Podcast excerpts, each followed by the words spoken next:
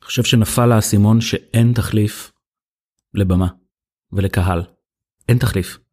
הדיגיטלים האלה עם כל הקסם, אה, זה לא דומה אפילו לדבר האמיתי.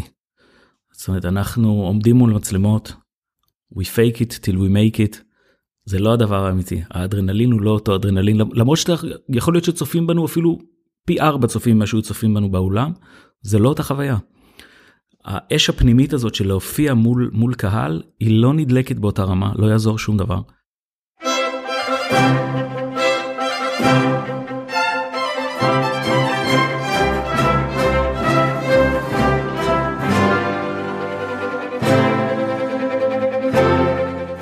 אתם מאזינים לזה קלאסי.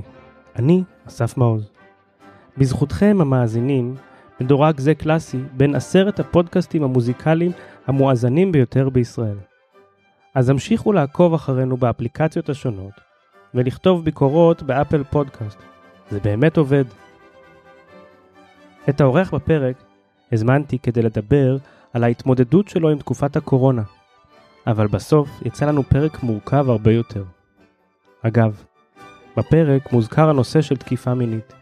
אז אם אתם מאזינים עם ילדים, או שזה יוצר טריגר עבורכם, שימו לב בבקשה. האורח בפרק הוא ישי שטקלר, מוזיקאי ומנצח. אולי תוכל להציג את עצמך?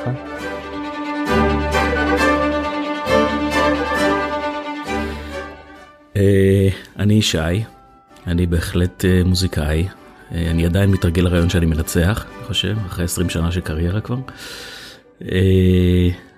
אני בן זוגה של קרן, שהיא גם מוזיקאית, היא קלרניתנית בתזמורת האופרה, היא תזמורת ראשון.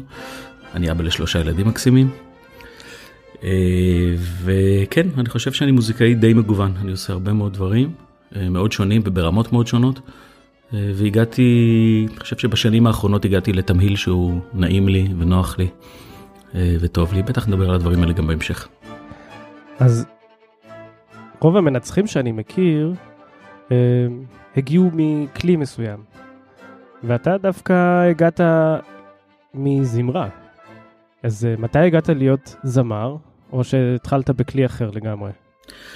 בתור ילד אני התחלתי, הכלי הראשון שלי היה אקורדיון. אני ממש זוכר איך הייתי מחכה למנגנת בגן שהייתה מגיעה עם האקורדיון, קראו לה חנקה. ניצולת שואה כזאת, היה משהו. אני הרצתי אותה. הייתי ביום שידעתי שהייתה מגיעה, הייתי יושב בשילוב ידיים מהבוקר, כי מי שהיה יושב יפה, היא הייתה נותנת לו ללחוץ על הקלידים. ובעצם כשהייתי בכיתה ג', אז המורה למוזיקה הראשונה שלי בבית הספר הייתה, היום היא מאוד מפורסמת, הייתה נעמי פארן, עוד לפני שהיא הקימה את מקהלת מורן, היא הייתה המורה שלי בבית הספר. הסיפור הוא שהיא עשתה לנו תזמורת אה, בכיתה של כלי הקשה, והיא אמרה, ישי בוא אתה תהיה מנצח. ואני הייתי צריך להראות מי מנגן ומי שותק ומי מנגן מהר ומי לאט ומי חזק ומי חלש. וכשסיימתי לנצח היא אמרה לי, אני לא אשכח את המשפט הזה, היא אמרה לי, ישי, אנשים לומדים באקדמיה לעשות מה שאתה עשית עכשיו. וזה היה כזה, הייתי ילד בכיתה ג' בסך הכל, אבל כבר הייתי מאוד מאוד מחובר למוזיקה. למחרת היא הזמינה את אימא שלי לשיחה, ומאז אה, די אה, לקחו את העניינים בידיים, התחלתי לנגן פסנתר, כבר בכיתה ג', ופסנתר היה הכלי העיקרי שלי בעצם, למרות שכל הזמן אה, שרתי במקהלה. שרתי במקהלות ילדים, גדלתי בעמק חפר, אז שרתי בשתי המקהלות הילדים הנפלאות, גם במורן, וקצת שגדלתי בעפרוני, אצל מאיה שביט. אז תמיד שרתי. וכשהתחלף לי הכל באמת הפסקתי לשיר במקהלה אבל התחלתי אה, ללמוד פיתוח קול ולשיר באופן יותר מקצועי אבל תוך כדי גם ניגנתי פסנתר. מאוחר יותר גם בתיכון אה, גם אה, ניגנתי קונטרבאס. כשהייתי ילד או נער אה, שרתי מאוד יפה. היה לי מה שקוראים קול פעמונים. שרתי במקהלה שקראו לה אז מקהלת ענבלים.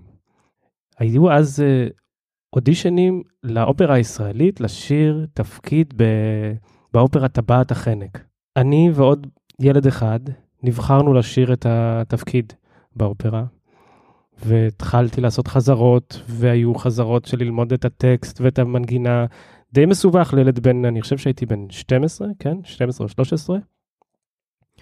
יום אחד הגעתי לחזרה, והמנצח היה אשר פיש. והוא אמר לי, תשמע, אתה נשמע לי קצת צרוד, אני צריך שתבדוק את זה. הלכתי לרופא אף אוזן גרון, שאמר, הילד בסדר, לא מתחלף לו עדיין הכל. ואשר אה, החליט שהוא לא לוקח סיכון, הוא לא לוקח ילד שאולי יתחלף לו הכל באמצע ההפקה. ונפרדו ממני, ואני זוכר את היום הזה שהגעתי הביתה, ופשוט בכיתי מרוב עצב על זה שהחלום שה, הזה של השיר סולו באופרה נלקח ממני. אז אתה מזכיר את החילופי הקול, עבורי חילוף הקול זה טראומה מאוד גדולה. קודם כל אה, גם רינת גבאי התחילה באותה הפקה לדעתי, נכון? נכון. כוכבת הילדים. נכון. היום היא ידועה בתור השפירית. אה, אני זוכר את ההפקה הזאת היטב, זאת הייתה הפקה יפהפייה של האופרה הישראלית בנוגה, הפקה של, אה, של חנן שניר. נכון מאוד. זה היה באמת הפקה שהשפיעה עליי גם עמוקות. האופרה עצמה היא מדהימה, אבל ההפקה הייתה יוצאת דופן. אה, אני, לי יש סיפור דומה, כי אני שרתי בעפרוני באמת שהייתי באותו גיל, בגיל 12, ואנחנו עבדנו אז על אה, אופרה אה, שכתב לנו, אופרה מקורית שכתב לנו אנדרי היידו, זיכרונו לברכה, על ספר יונה. ואני, שנה שלמה עבדנו כמו מטורפים על התפקידים האלה, תחשוב מה זה ילדים שלומדים אופרה של אנדרי היידו בעל פה, ברור. זה לא פשוט. ו... וזו הייתה הפקה לפסטיבל ישראל, וכשהגענו קרוב מאוד לפסטיבל התחלף לי הכל. ולא עליתי לבמה. באתי לראות את זה בתיאטרון ירושלים, אבל אה, לא השתתפתי בביצוע. אני זוכר אותך אה, בתור זמר מאוד טוב. הייתה איזו תקופה שהלימודים שלנו חפפו באקדמיה, ואני זוכר אותך שר. אני זוכר גם אותך בתור איש מאוד תיאטרלי, כנראה זה השורשים התיאט... התיאטרוניסטים שלך. לאן לקחת את זה בעצם? למה עזבת את השירה? אף פעם זה לא באמת היה הפשן שלי האמיתי. זאת אומרת, תמיד רציתי לנצח בעצם, מגיל די צעיר. הייתי שם סימפוניות של מאלר ושל בטהובן וברמס ושומן ומנצח מול המראה בשמחה גדולה, אה, עוד לפני שידעתי לקרוא פרטיטורה בכלל. הזמרה אה, זה היה משהו שהייתי טוב בו, עשיתי אותו מילדות כאמור, המשכתי, זה הלך, הייתי טנור, ובארץ לטנורים ש... יודעים לקרוא תווים ויכולים לשיר אה, תרצה אה, נקייה, אה, גדולה או קטנה, יש קריירה. והייתי ילד, וזה פשוט, זה הלך, ו... וזה מה שעשיתי, אבל אני רציתי להיות מנצח, תמיד רציתי להיות מנצח. ניגנתי פעם באיזושהי תזמורת קאמרית, והמנצח עבד איתנו במשך לדעתי 30 או 35 דקות על אינטונציה, על ניקיון של שתי תיבות, זאת אומרת, יושבים מולו כ-20 נגנים, והוא עובד איתנו, אני מאמין שזה היה אפילו יותר מ-35 דקות, על ניקיון של צלילים. באיזשהו שלב אמרתי לו, תשמע, אתה תעבוד כמה שאתה רוצה, אבל אנחנו כבר לא שומעים יותר כלום. אנחנו לא יודעים יותר אם זה נקי או לא. אז הוא אמר לי את המשפט שלא אשכח, הוא אמר לי, סמוך עליי, בקונצרט זה יצא נקי. אז עניתי לו, סמוך עליי, בקונצרט אני יכול להרוס כל צליל שאני רוצה. אז יש משהו בגישה השתלטנית של, של מנצח, אני לא אומר אתה, של מנצח, מאן דהוא, שרוצה לגרום לאנשים לעבוד איתו, להיות איתו, כדי שבקונצרט באמת אני ארצה לנגן לא עבורו, אבל יחד איתו את המוזיקה שהוא מדמיין בראשו. איך אתה גורם לאנשים, איך אתה סוחף אותם? זאת אומרת, מה, מה הכוח שלך כאדם שלא משמיע אף צליל על הבמה, לגרום לי, הנגן, או לנו הנגנים, ללכת איתך. אם אתה מרגיש באמת איזשהו חיבור כל כך חזק למוזיקה ולמלחין, אז זה עובר הלאה, זה עובר הלאה, באישיות שהיא חזקה ותיאטרלית ו...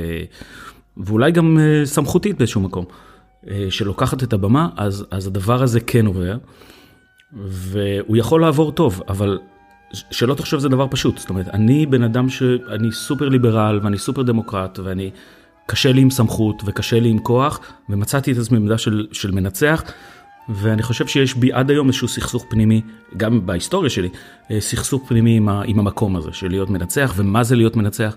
לקח לי הרבה מאוד שנים ואני חושב שאני עדיין עובד על זה, על להבין מה זה, מה זה המקום הזה ואיך אני יכול לחיות איתו בטוב. זאת אומרת שלהיות מנצח זה, זה לאו דווקא להיות בוס רשע. אה, איום ונורא, שלא לומר דברים אחרים, אלא, אלא ממקום של אה, באמת של לחלוק את ה vision והאהבה ו, ו, וליצור איזשהו ecosystem שבו כולם יכולים לבוא לידי ביטוי בצורה הכי טובה ולה, ולהגיע לתוצאה הכי טובה שאפשר.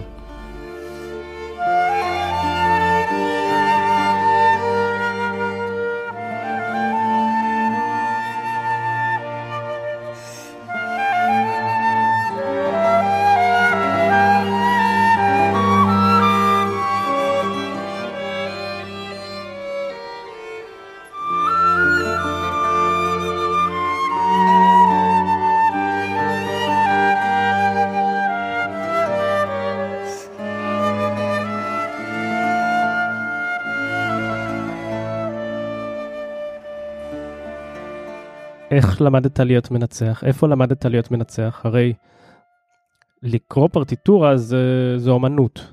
זאת אומרת, לקחת את אותו דף תווים שמכיל את המוזיקה של כל הכלים שיושבים כרגע מולך, או במקרה, יכול להיות גם מקהלה, כל קולות המקהלה שמולך, ולדעת לפענח את זה ולדלות מתוך זה את העיקר ול, וליצור בלנס בין העיקר לטפל. איפה למדת את זה? איך עושים את זה? אני התחלתי ללמוד ניצוח אה, בעצם כשהייתי עוד תלמיד תיכון בתל מאלין, אצל אה, מי שהיה המורה הנערץ בתל מי המנצח הנערץ אז, אה, אני אפילו לא רוצה להזכיר את שמו, והוא היה מורה שלי. ומן המפורסמות שגם עברתי תקיפה מינית באיזשהו שלב כש, כשלמדתי אצלו.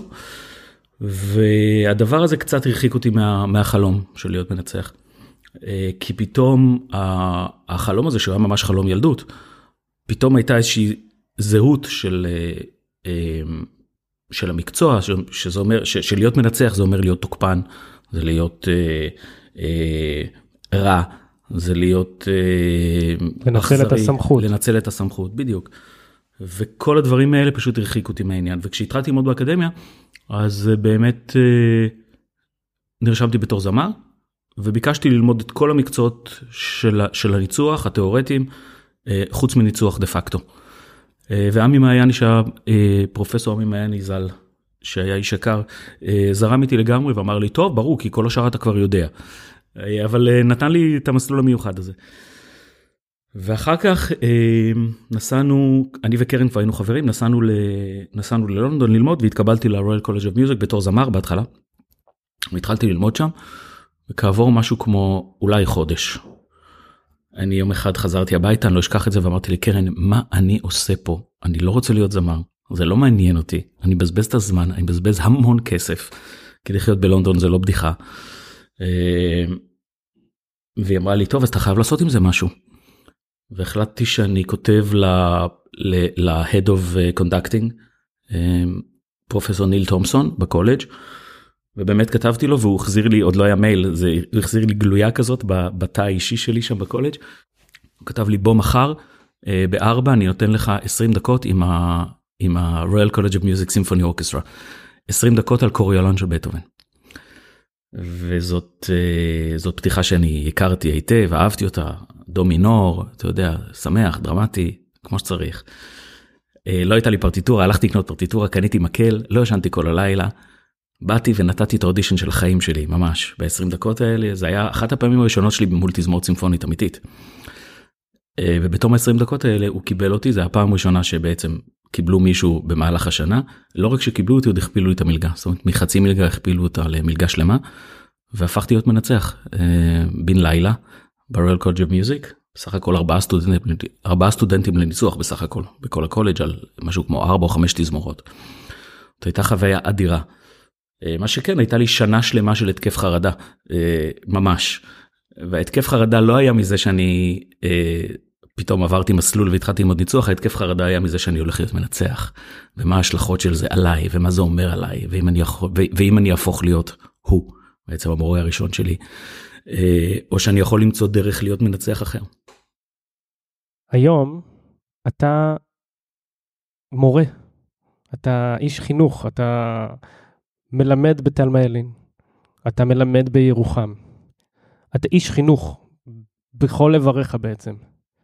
איך אתה יכול לדמיין איש חינוך, שאתה תיארת אותו, שעשה את המעשה הבל יעשה הזה, לקחת תמימות של נער, שלך ועוד מסתבר אחרים, מתוך עמדת הכוח הזו של מחנך, שאתה מעריץ אותו, אתה, אתה ואחרים, גם אני עצמי, איך אפשר לעשות את זה? ואני שואל אותך היום, לא בתור אחד שנפגע מהאיש הזה, אלא בתור איש חינוך, בתור אדם שעומד ומעביר את הידע לדורות הבאים. אה, לצערי הרב, אה, אפשר לעשות את זה בקלי קלות. זאת אומרת, הקרקע היא כל כך פוריה, במיוחד בתחום שלנו.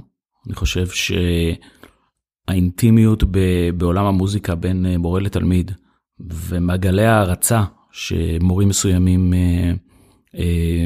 מייצרים סביבם, זאת קרקע פוריה מאוד לפגיעות מיניות, זה משהו שהוא מאוד מאוד טבעי, אני חושב, מאוד, אה, אה, מאוד ברור שזה יקרה בסיטואציה כזאת.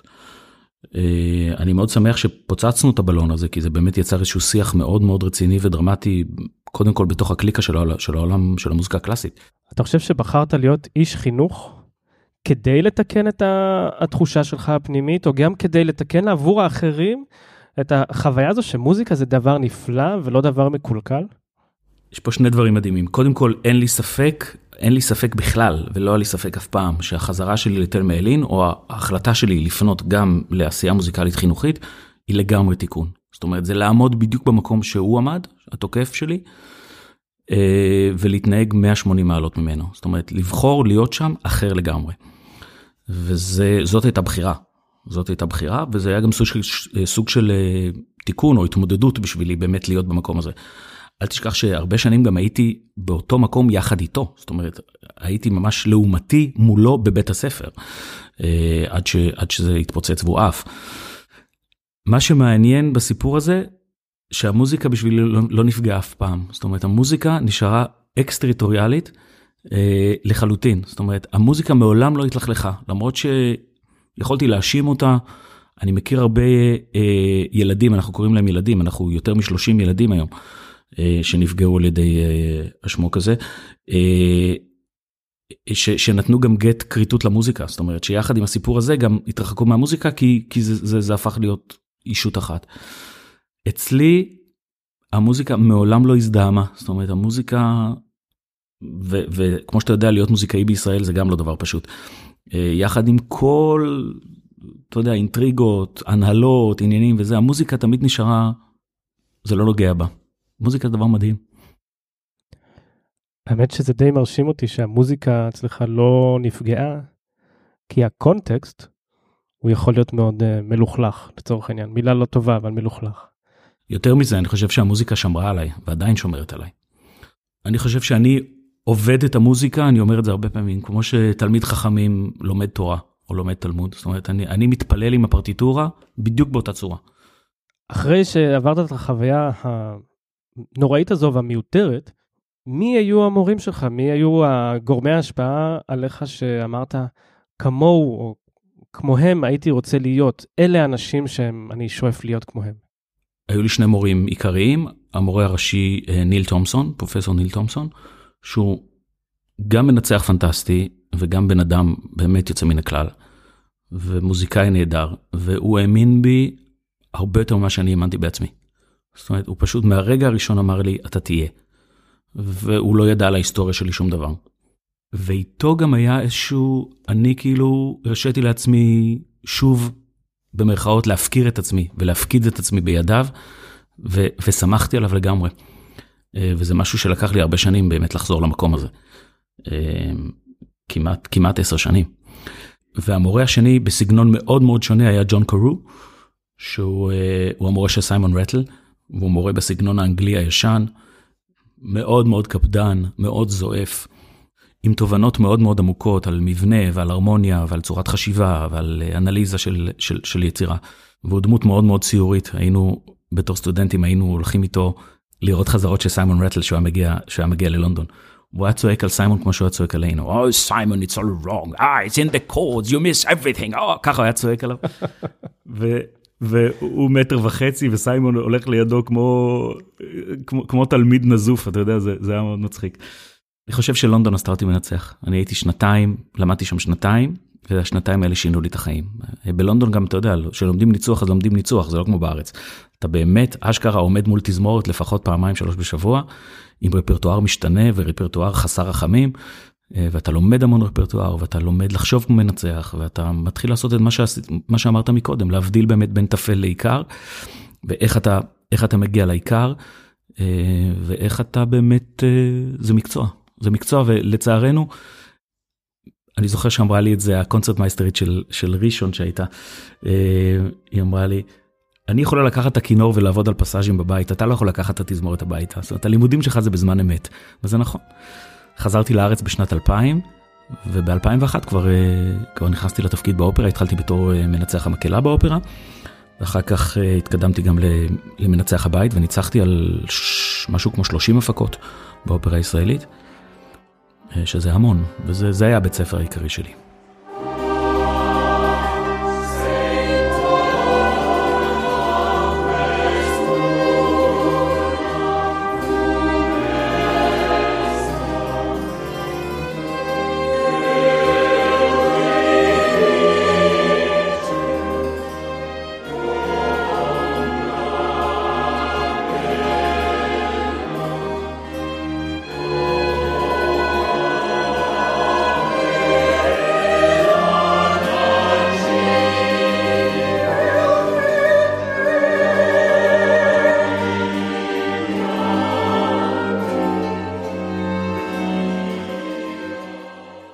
צופה מהצד, אני חייב להגיד לך שכל פעם שאני רואה מנצח מקהלה עובד עם מקהלה, יש בזה משהו קצת אה, סדיסטי. המנצח מקהלה בדרך כלל צועק על המקהלה, תרימו את העיניים מהתווים, תפתחו את הפה, דיקציה. בערך שלוש ההוראות הנפוצות ביותר, ויש איזה משהו מאוד כנוע ונכנע של המקהלה, שלא אומרת, לא מגיבה אף פעם, כולם מהנהנים, מחייכים, ו... יס מאסטרו, וכך מתנהלת, זאת אומרת, יש איזה בית ספר קולקטיבי אה, אוניברסלי שבו לומדים להיות רעים למקהלות? אני לא יודע כי כאמור לא למדתי אף פעם לצרוך מקהלה. זאת אומרת אני מתעסק בזה הרבה מאוד אבל אף פעם לא למדתי את זה בתור מקצוע זה משהו שאני עושה לחלוטין בצורה אינטואיטיבית. אה, זה מאוד חשוב שהדיקציה תהיה טובה ומאוד חשוב להרים את העיניים. אה, אני מסכים לגמרי. עם הדיקטטורה יש לי גם צדדים כאלה שיוצאים מדי פעם. אני מנסה למתן אותם. אני מפצה בקטעים אה, גם חמודים שאני מצחיק וחביב, אבל אה, כן, תשמע, למקצוע הזה יש הרבה מאוד צדדים. אני חושב שבסופו של דבר, אה, בתור מנצח, אתה צריך להגיע, להגשים את ה vision שלך, זאת אומרת להגיע למטרה. אם המטרה היא ראויה, זאת אומרת, אם למדת את הפרטיטורה, אתה מכיר את הסגנון ואתה נאמן למלחין ואתה לא מפחד לפגוש אותו בעולם הבא, אז, אז, אז אתה, אתה אמור להגיע לשם. איך תגיע לשם? זה כבר עניין של מבנה אישיות ועניין של טכניקה וטכניקה של ניהול חזרה, ו... אבל קודם כל באמת זה האופי שלך, זאת אומרת יש אנשים שמגיעים מתוך אהבה גדולה והשראה שהם משרים, יש אנשים שמגיעים מתוך סדיזם באמת, זה, זה, זה, זה, זה כמו כל סוג של ניהול, אתה יודע. העירו לך פעם על הדרך שבה אתה מנהל חזרות? כי בעצם לא לומדים את זה בשום מקום, אף אחד לא אומר לך איך להעביר את השעתיים וחצי שלוש של החזרה. תשמע, להיות מנצח צעיר זה אחת החוויות הכי, הכי קשות והכי מלמדות. זה, זה, תאר לך שאני הייתי, הייתי ילד, הייתי בן 27, משהו כזה, שהתחלתי באופרה. עמדתי מול נגנים שניגנו את אותה אופרה כבר ארבע, חמש פעמים, אתה יודע, הם יכולים להיות הורים שלי, שלא לומר סבא וסבתא שלי, אנשים מאוד מאוד מנוסים, ופתאום בא הילד הזה, והוא חושב שהוא יודע יותר טוב מכולם, וזו פעם ראשונה שאני כמובן עושה את האופרה הזאת. זו סיטואציה שיכולה להיות מאוד מאוד קשה, ובאמת יצאתי גם אה, מצולק הרבה פעמים. אבל תשמע, אין דרך אחרת ללמוד את זה. אתה לומד את זה רק בזירת הקרב הזאת, ותוך כדי שאתה עובד, אתה, אתה לומד מה עובד ומה לא עובד. וככה אתה משתפר, וככה אתה מתקדם, וזה עולה בדם לפעמים, אבל אין דרך אחרת. לפחות במקרה שלי זאת הייתה, זאת הייתה דרך חתחתים שהייתי חייב לעבור אותה. אני חושב שאני עובר אותה עם כל פרטיטורה עד היום, זאת אומרת, אה, זה שניצחת אתמול על האופרה שאתה יודע והיא הייתה מצוינת, זה לא נותן לך שום גרנטי לגבי הפרטיטורה הבאה. יש משהו שלפעמים, לדעתי, הקהל לא מבין כשהוא מאזין או צופה באופרה, כמה מסובך זה ליצור את הבלנס הזה בין התזמורת שיושבת למטה, מתחת לבמה, בפית, לבין הזמרים שנמצאים למעלה. אם יש מקהלה, אז עוד יותר זמרים על הבמה, כשהם חלקם משחקים, זזים בעומק הבמה, בקדמת הבמה, ובעצם התפקיד שלך כמנהל המופע בזמן, בזמן אמת, זה ליצור את זה שהסאונד מלמטה ומלמעלה יגיע בזמן אחד אליי, למאזין. ואתה יודע, זאת רק הדרישה המינימלית של התפקיד. אחר כך זה גם צריך to make sense ולהיות הגיוני ולשבור את הלב לקהל ושאנשים יבכו ויצחקו וימחאו כפיים. אה, זה מאוד מאוד מסובך, זה ממש, אני חושב שזאת משימת חיים, אה, ללמוד להיות מנצח אופרה טוב. אבל זה הדבר הכי כיפי בעולם. אני, באמת שזה היה, זאת העשייה המוזיקלית שאני הכי אוהב. המשחק הזה עם הבמה של ה-give and take, של איפה אני לוקח אתכם קדימה, ואיפה אני עוקב אחריכם, איפה אני נותן לכם את החופש ואני מלווה אתכם, איפה אתם חייבים לשבת לי על השפיץ של, ה... של הבטון וללכת איתי בכל מילימטר, כי אם לא זה יתמוטט, זה, זה give and take שהוא פשוט, אה, זה, זה משחק כיפי. שמע, אז אני, יש לי, אני, אני רוצה לבוא אליך בתלונה. בתור uh, כנר שהיה כנר ראשי בתזמורת אופרה בברלין, ואתה בתור זמר לשעבר ומנצח בפועל, זמרים יש להם נטייה לקחת את הזמן. יש להם נטייה לעשות מה שבא להם ולקוות או uh, לסמוך על זה שאנחנו uh, נהיה שם תמיד לתפוס אותם, הרשת ביטחון הזו. catch me if you can קוראים לזה. בדיוק. תקשיב, פה התלונה שלי. מה הבעיה? לשיר בזמן. הבעיה היא שזמרים הם אה, דביבונים במהות שלהם. הם שמנמנים, הם אוהבים לאכול, הם אוהבים לנוח, הם אה, אנשים שמאוד עסוקים בעצמם, ובצדק. כי להיות זמר זה לא דומה לשום דבר אחר מבחינת היחס שלך אה, בינך לבין הכלי. זאת אומרת, הזהות בינך לבין הכלי היא אחת. אתה לא יכול להאשים לא את הבונה ולא את המכוון ולא את השרף ולא את הקשת ולא את הבמה ולא אף אחד. כשזה נהדר זה אתה, וכשזה זוועה זה גם אתה. זאת אומרת, ה-self concentration שלהם הוא מאוד מאוד מאוד גבוה. Uh, הרבה פעמים גם uh, לא נעים להגיד אבל הרבה מאוד מהם הם לא מוזיקאים uh, סופר uh, מחונכים. Uh, אז אז לא כל שמינית שאתה רואה מול העיניים שלך אל תשכח שהם גם שרים בעל פה. אז הדברים הם הרבה הרבה יותר גמישים. ובאמת uh, אבל אבל שוב אני אומר זה הדבר הכי כיפי באופרה זה המשחקים האלה. זאת אומרת אם אופרה הייתה רצה בטמפו מההתחלה עד הסוף אז מה אני עושה פה אז בשביל מה באתי. אה, זמרים צריכים את התמיכה הזאת. אה, להיות זמר מול תזמורת צימפונית זה דבר לא פשוט בכלל. זה לא פשוט, זה, אתה יודע, זה, זה לשבת באולם ו, וליהנות מזה זה דבר אחד, אבל בשביל להגיע למצב של להיות סולן, אה, לעמוד על במה עם תזמורת גדולה מתחת ומקהלה גדולה, זה, זה צריך להיות אלוף אולימפי בשביל זה. זה לפתח יכולת מנטלית ויכולת פיזית אדירה. ואני מאוד מכבד את, ה, מאוד מכבד את הזמרים. ו, ומשתדל לתת להם באמת את המצע הכי נכון אמ, ולתמוך בהם כמה שאפשר. אבל מי שבאמת שינה לי את החיים זה זובין מטה. אה, כי כשהייתי אה, בן 17 אני חושב התחלתי בתור זמר אה, לחזק מה שנקרא מקהלות בקונצרטים של הפילהרמונית. ואחת האופרות הגדולות שעשינו אז בימים ההם זה היה רן של 12 הופעות של עאידה עם זובין מטה ועם כמה מהזמרים באמת הכי גדולים שהיו אז בעולם. וזאת הייתה חוויה ששינתה לי את החיים ממש. זאת אומרת, ישבתי שם בשורות האחרונות אה, של המקהלה וכמובן שלמדתי את האופרה בעל פה הייתי מציץ בזובין בהפסקות איך הוא יושב בהפסקות עם הפרטיטורה ומסתכל עליה הוא ניצח בעל פה אבל בהפסקות הוא יושב עם הפרטיטורה ו- ומכין את עצמו. אני רואה את זה מול העיניים עד עכשיו. זובין זה באמת דוגמה מרשימה למנצח שיודע לעקוב או לתת זמן לזמרים, ובאותה עת גם לא לתת להם את החופש האומנותי המוגזם, אלא פשוט מושך אותם, נותן להם את התחושה כאילו הם שולטים, אבל בעצם הם הולכים איתו. הוא הכי גדול בעולם בזה, זאת אומרת הטכניקה שלו של ליווי זמרים, בכלל אני חושב שהוא זמר אופראי יוצא מן הכלל, אולי, אולי, זה, ה, אולי זה הדבר שלו. אה, אני רוצה לספר לך סיפור נחמד, לפני אה, כמה שנים יצא לי דיסק אה, של האופרה לג'וקונדה שהקלטתי באיטליה, עם כמה זמרים מאוד מאוד גדולים, והחלטתי שאני רוצה לבוא לזובין ולפגוש אותו בהיכל ולתת לו העתק של, הדיסק. ובאמת באתי וישבנו בחדר מאסטרו הישן עוד לפני השיפוץ. הוא הסתכל וזה ואמר לי וואי איך השגתם זמרים כאלה הייתי נורא מבסוט וזה. ואז אמרתי לו שאני רוצה לספר לו בעצם את הסיפור הזה, ש, שבעצם זה, ש, שזה, זה, מבחינתי זה הרבה מאוד uh, בזכותו, ושהוא שינה לי את החיים באותה הפקה של, uh, של uh, עאידה ששרתי במקהלה. והוא כזה, הוא צחק, הוא אמר לי, טוב, אתה אף פעם לא יודע מי מסתכל עליך מאחורי, ה, בשורות האחרונות של המקהלה ויכול להיות שאתה משנה לו את החיים. והטוויסט הנחמד בסיפור הזה, שהמנהל הנוכחי uh, של הפילהרמונית להב שני, בדיוק באותם שנים היה זמר במקהלה שלי בתל מיילין שאני ניצחתי עליו. אתה באמת אף פעם לא יודע מי מסתכל עליך מהשורות האחוריות. כן, עדיף שתהיה נחמד. עדיף שתהיה טוב. גם.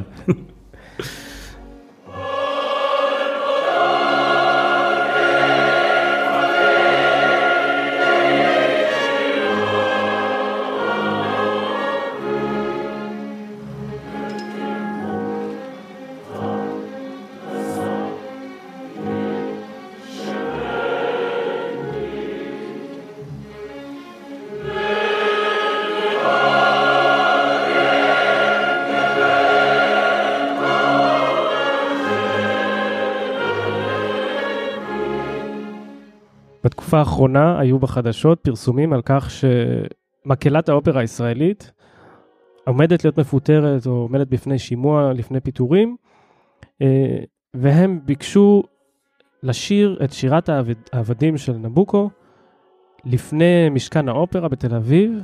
הם פנו למספר מנצחים ואף אחד לא הסכים אה, לנצח עליהם, ואתה באת וניצחת. למה הסכמת לנצח? לא חששת שזה יפגע לך בקריירה? חששתי, אה, וזה מן הסתם גם יפגע, אבל אה, יש דברים שהם אה, גדולים מהסיפור הזה. תשמע, מקהלת האופרה בשבילי זה... אמרתי מקודם האופרה הישראלית הייתה בית ספר שלי, זה הבית ספר שלי. זאת אומרת, אני קיבלתי את מקהלת האופרה בתור בחור בן 20 ומשהו, שחצי מהאנשים שהיו במקהלת האופרה, אני מדבר על הזמרים שהיום, אנשים שגידלו אותי אז, זאת אומרת ששרתי במקהלת האופרה בתור בחור צעיר בן 17-18, והחצי השני זה אנשים שאני קיבלתי בעשר שנים שניצחתי על המקהלה. זאת אומרת זה לא גוף שאני יכול להעלים עין או להגיד אני לא מכיר זה לא שלי זה אנשים שהם כמו משפחה בשבילי. ובתקופה כל כך קשה לעולם התרבות. אה, כשהנהלת האופרה החליטה לנצל את המומנטום אין, אין לזה מילה אחרת ובעצם אה, לפטר את המקהלה באמצע התקופה הזאת. שזה חוסר הבנה בסיסי מבחינתי של תפקיד של הנהלה של מוסד אומנותי, אומנותי מוביל. בטח המוסד האומנותי אה, המתוקצב ביותר במדינת ישראל. שקודם כל אתה צריך לשמור על האומנים שלך, כי, כי מה זה מוסד? מוסד זה לא קירות, מוסד זה אומנים. אם אתה לא שומר על האומנים שלך, אתה לא מבין את התפקיד. והם פנו לאנשים שעובדים איתם היום, אני כבר 6 שנים או 7 שנים כבר לא, לא עובד אה, קבוע עם האופרה, אני כבר לא מנצח שם מקהלה. וכולם פחדו, כל המנצחים פחדו ואמרו להם לא. הם פנו אליי ואני פשוט אה, עם דמעות בעיניים אמרתי שאני, אה, אין, אין סיכוי שאני לא עושה את זה, זאת אומרת, אני בא ואני אעמוד איתם שם, הסתיימו השימועים שלפני פיטורים ל-55 זמרי מקהלה, המקהלה המקצועית היחידה במדינת ישראל, והתכנסנו למטה בכניסה לאופרה, אה, ושרנו את ופנסיירו אה, לעיני אה, מצלמות ועיתונאים.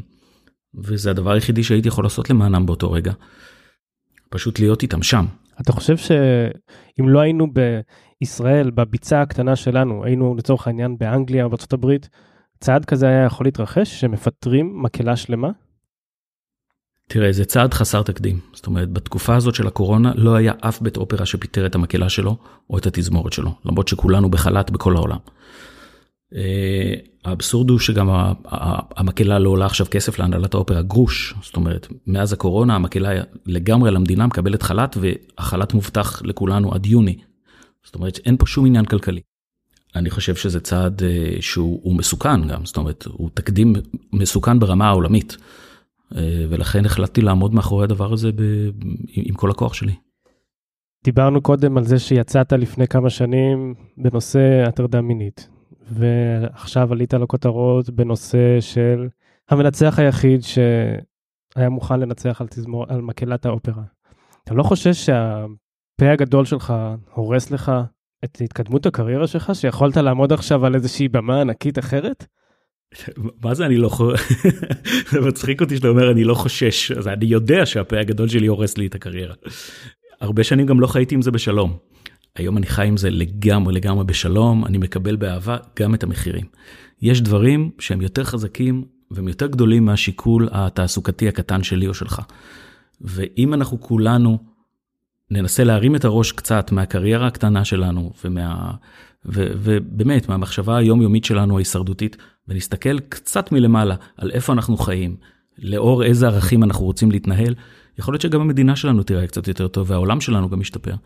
אז אני, אה, אני חושב שהצעד הזה באמת של אה, לחשוף את הפרשה של הפגיעות המיניות בתל מעלין, נתן לי, נתן לי הרבה מאוד כוח.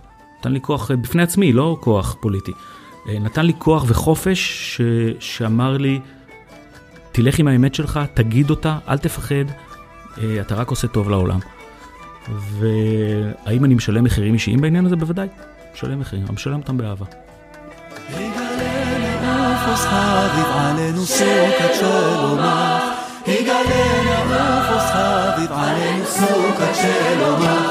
תאיר ארץ מכבודה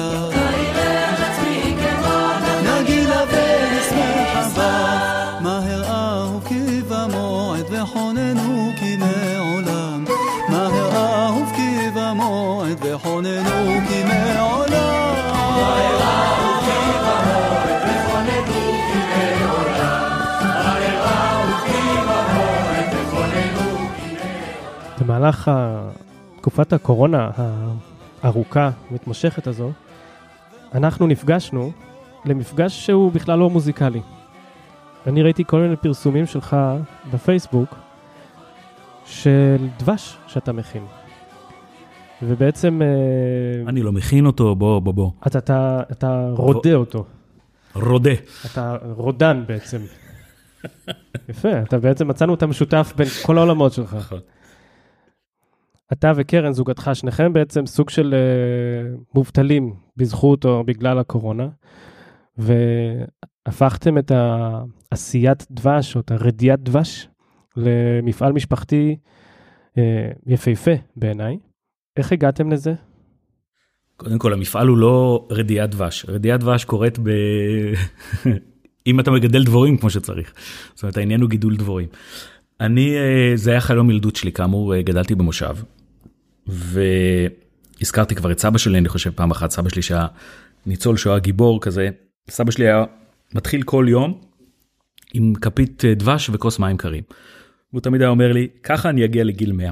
הוא הגיע לגיל 97, אבל אני חותם על הגיל שהוא הגיע אליו, כי הוא הגיע לגיל 97 כשהוא חודשיים לפני שהוא נפטר, עוד היה רץ כל בוקר וואו, אה, כמה איזה... קילומטרים בחוף הים של בת ים, ושוחה ב, בים, גם בחורף, גם בקיץ, לא משנה.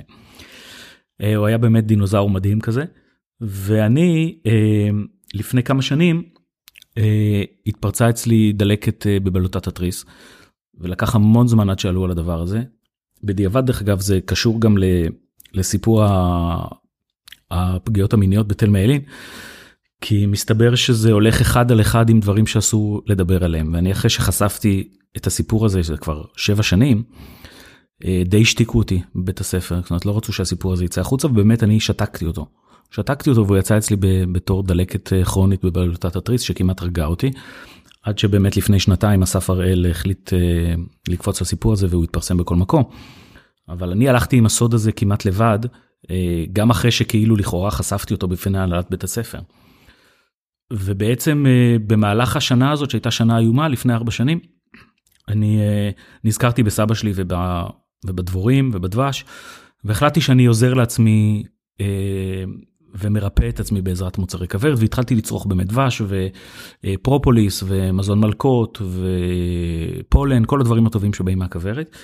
ובאמת התחזקתי והרגשתי יותר טוב. ועד שכבר עלו בדיוק על מה שיש לי, כבר לא הייתי צריך אפילו טיפולים אה, אחרים. והחלטתי שכשאני אהיה גדול ואני אהיה בפנסיה, אז אני אגדל דבורים. ואז אה, יום אחד אתה מבין שאתה כבר לא תהיה גדול כנראה, ושכשתהיה בפנסיה, תגיד תודה אם צריך ללכת בכלל על הרגליים, אז, אז כדאי לעשות את זה עכשיו. ובעצם החלטתי שאני מגשים את החלום הזה, והתחלתי קורס, עשיתי קורס אה, בגידול דבורים, ובאופן פלאי גם הגיע אליי נחיל הביתה. פשוט יום אחד הוא הגיע נחיל דבורים יפהפה באביב, וזה היה ממש כמו סימן מלמעלה שאמר לי, זה הזמן שלך. ואני מתנדב מאז במגן דבורים אדום, זה ארגון אה, שמציל בעצם דבורים שמגיעים לפרופרטיז של אנשים, אתה יודע, לבתים, לחצרות, לגני ילדים, לבתי ספר.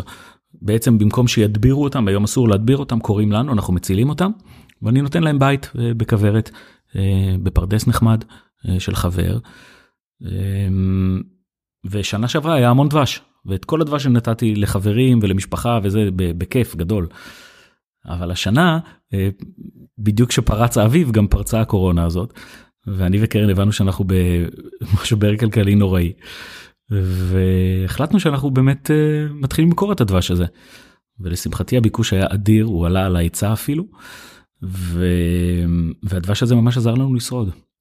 ודבורים זה עולם ומלואו, זה ממש עולם שאני שאב אותי ונכנסתי אליו. ויש קווי דמיון דרך אגב בין גידול דבורים לניצוח תזמורת. זהו, בדיוק רציתי לשאול אותך, אני קולט שאתה אוהב לעבוד עם קבוצות גדולות. כשאני לא עושה שום דבר.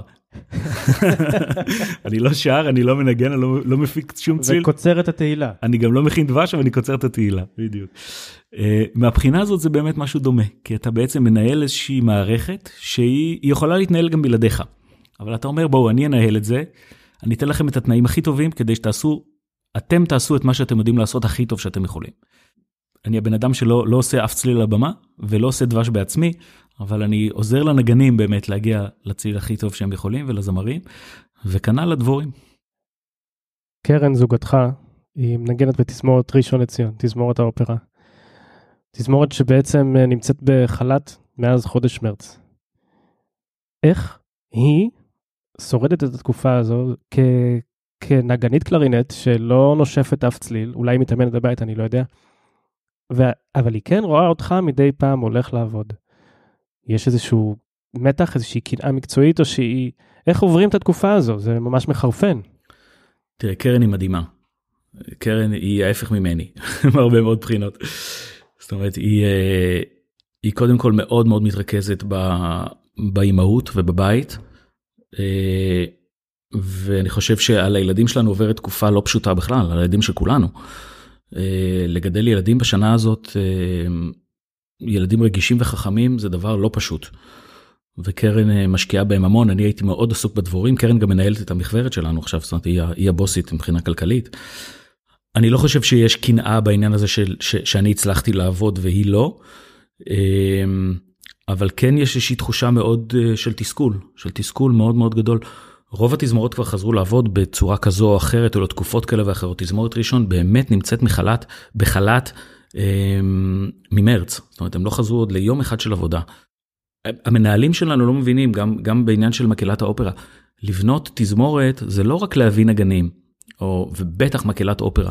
זאת אומרת, יש פה מיומנויות כל כך כל כך עדינות שאי אפשר למדוד אותן, של היכרות כל כך אינטימית של נגנים שמנגנים ביחד, ורואים בזווית העין לאן הולכת הקשת.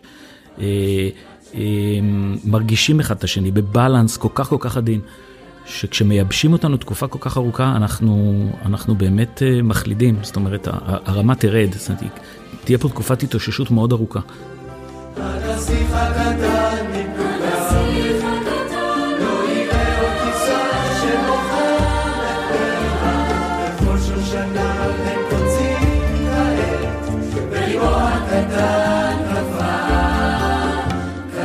חושב שאנחנו בגדול, קודם כל, underestimating את האומנות שלנו. אנחנו לא מעריכים אותה מספיק.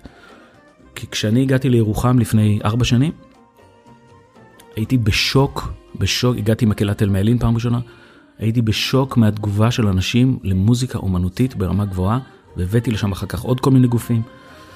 Uh, המוזיקה מדברת, אנחנו לא צריכים להנגיש אותה, אנחנו לא צריכים לעשות, היא עושה את זה לבד. יש לה כוחות אדירים שאנחנו כבר לא מאמינים בהם. אה, אנחנו פשוט צריכים ליצור את הממשקים האלה כדי שהפלטפורמות האלה יתחברו. זאת אומרת שהמוזיקה הזאת תגיע לאנשים, ואז באמת לעשות עבודה של רלוונטיות לקהילה שבה אנחנו חיים. תזמורות שחיות בקהילות שהן לא יהיו רלוונטיות עבורן לא ישרדו. אה, היום בירוחם, היום זה לא דוגמה טובה בגלל הקורונה, אבל בוא נגיד עד לפני הקורונה, בעיירונת של עשרת אלפים איש, כן? שרו 100 אנשים, 100, 100 ילדים ובוגרים. בשישה הרכבים שונים. זאת אומרת שיש כאן, הם לא ידעו לפני זה שהם צריכים לשיר, הם לא ידעו שזה חשוב להם, הם לא ידעו שזה חסר להם, כי הם לא ידעו שזה קיים. אבל מהרגע שזה קרה זה הפך להיות צורך, זה הפך להיות משהו שיש לו משמעות לקהילה. ולכן הדבר הזה יימשך. אנחנו חייבים למצוא היום את הרלוונטיות שלנו. ואם לא נמצא אותה, אנחנו ניכחד. טוב, אני, אני חוזר בי מההגדרה של רודן. אתה בעצם אה, איש חינוך בכל עבריך בעיניי. אני רואה, אני שומע בך, בקול שלך פשוט אה, רצון לתת, רצון של נתינה. אפילו שאני תמיד רואה את המנצחים כאנשים בעלי סופר אגו כזה, דווקא אצלך זה מצלצל אה, אחרת. אני, קודם כל תודה, זה מחמיא לי. אני לא רואה את עצמי בתור סופר אגו ואני לא רוצה להיות במועדון של הסופר אגו. חינוך זה דבר שמאוד מדבר אליי. תשמע, יש משפט של יאנוש קורצ'ק שאומר, מי שרוצה לשנות את העולם, ש, ש, שיעסוק בחינוך, שיתחיל בחינוך. זאת אומרת, שם זה עובד. אנחנו צריכים לגשר על הפערים, אנחנו צריכים uh, לתת שוויון הזדמנויות, אנחנו צריכים לחשוף אנשים לאומנות הנפלאה שאנחנו עושים, ולהוציא אותה מה, מה, מהמיליה הכל כך קטן שהיא כאילו שייכת אליו. אני עושה מה שאני יכול, גם בשביל ההישרדות שלי, אבל גם בשביל ה-well-being של החברה הזאת, אתה יודע, אנחנו מגדלים פה ילדים, אנחנו רוצים שמשהו ימשיך פה במקום הזה. אני נוהג לסיים את הפרק בדרך כלל בבקשה אה, להמלצה תרבותית מהאורחים שלי. אז אולי עבור ה-well-being שלי ושל המאזינים, יש לך איזה המלצה תרבותית? ההמלצה התרבותית שלי תהיה, אה, דיברתי על ירוחם, אז מה שירוחם עשתה לי, זאת אומרת, צאו מהקופסה שלכם, תיכנסו לזון שהוא לחלוטין לא שלכם, תקשיבו לפיוטים מרוקאים, אה, תקשיבו לתיקון חצות שעשה עכשיו אה, חבר שלי יגל הרוש, אה, שהוא נגן קמנצ'ה ואוד ובן אדם שאני משתף איתו פעולה בפרויקטים בירוחם.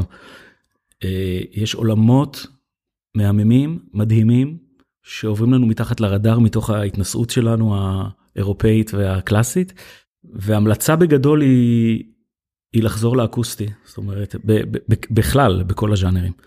אני חושב שמוזיקה היא, היא, טוב, אני קצת משוחד בעניין הזה, כמו שאתה יודע, היא באמת האומנות הכי נפלאה שיש, היא האומנות הכי אבסטרקטית שיש גם. אי אפשר לגעת בה, אין לה צבע, אין לה צורה, אי אפשר לצלם אותה, אה, אבל יחד עם זאת, זאת האומנות שחודרת לנו ללב בצורה הכי ישירה. אז תקשיבו למוזיקה ותעשו מוזיקה אה, בכל הז'אנרים, בעיקר אקוסטית כמובן, כי זה הדבר שבאמת משם אנחנו באים ולשם אנחנו חוזרים. אה, זאת ההמלצה שלי. אז ישי, המון תודה שהתארחת בפרק, אני מאוד שמח, אני ממליץ לכם בחום ענק על הדבש שנקרא שטקלר ובנו. זה אחד הדברים הטעימים והיפים שטעמתי. אני מאחל לך, או לכם, למשפחה שלך גם, שהקורונה הזאת תיגמר, אז תמשיכו לעשות דבש, אבל גם תוכלו לחזור, באמת, כמו שאתה אומר, להופיע, לנגן, להיות. אני מאחל את זה גם לכם, ושמחתי מאוד להיות פה. תודה לך.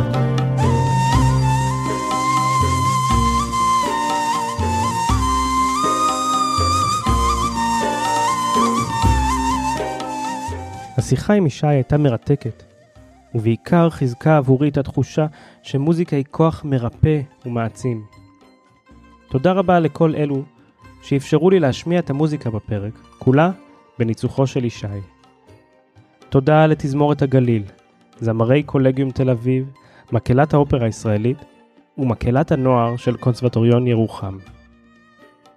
קישורים לכל הקטעים מופיעים בתיאור הפרק וכמובן בעמוד הפייסבוק זה קלאסי. אם יש לכם שאלות או תגובות לפרק, אתם מוזמנים לכתוב לי וכמובן לעשות לנו לייק. ניתן לכתוב לי גם בכתובת המייל אסף פודקאסט את gmail.com.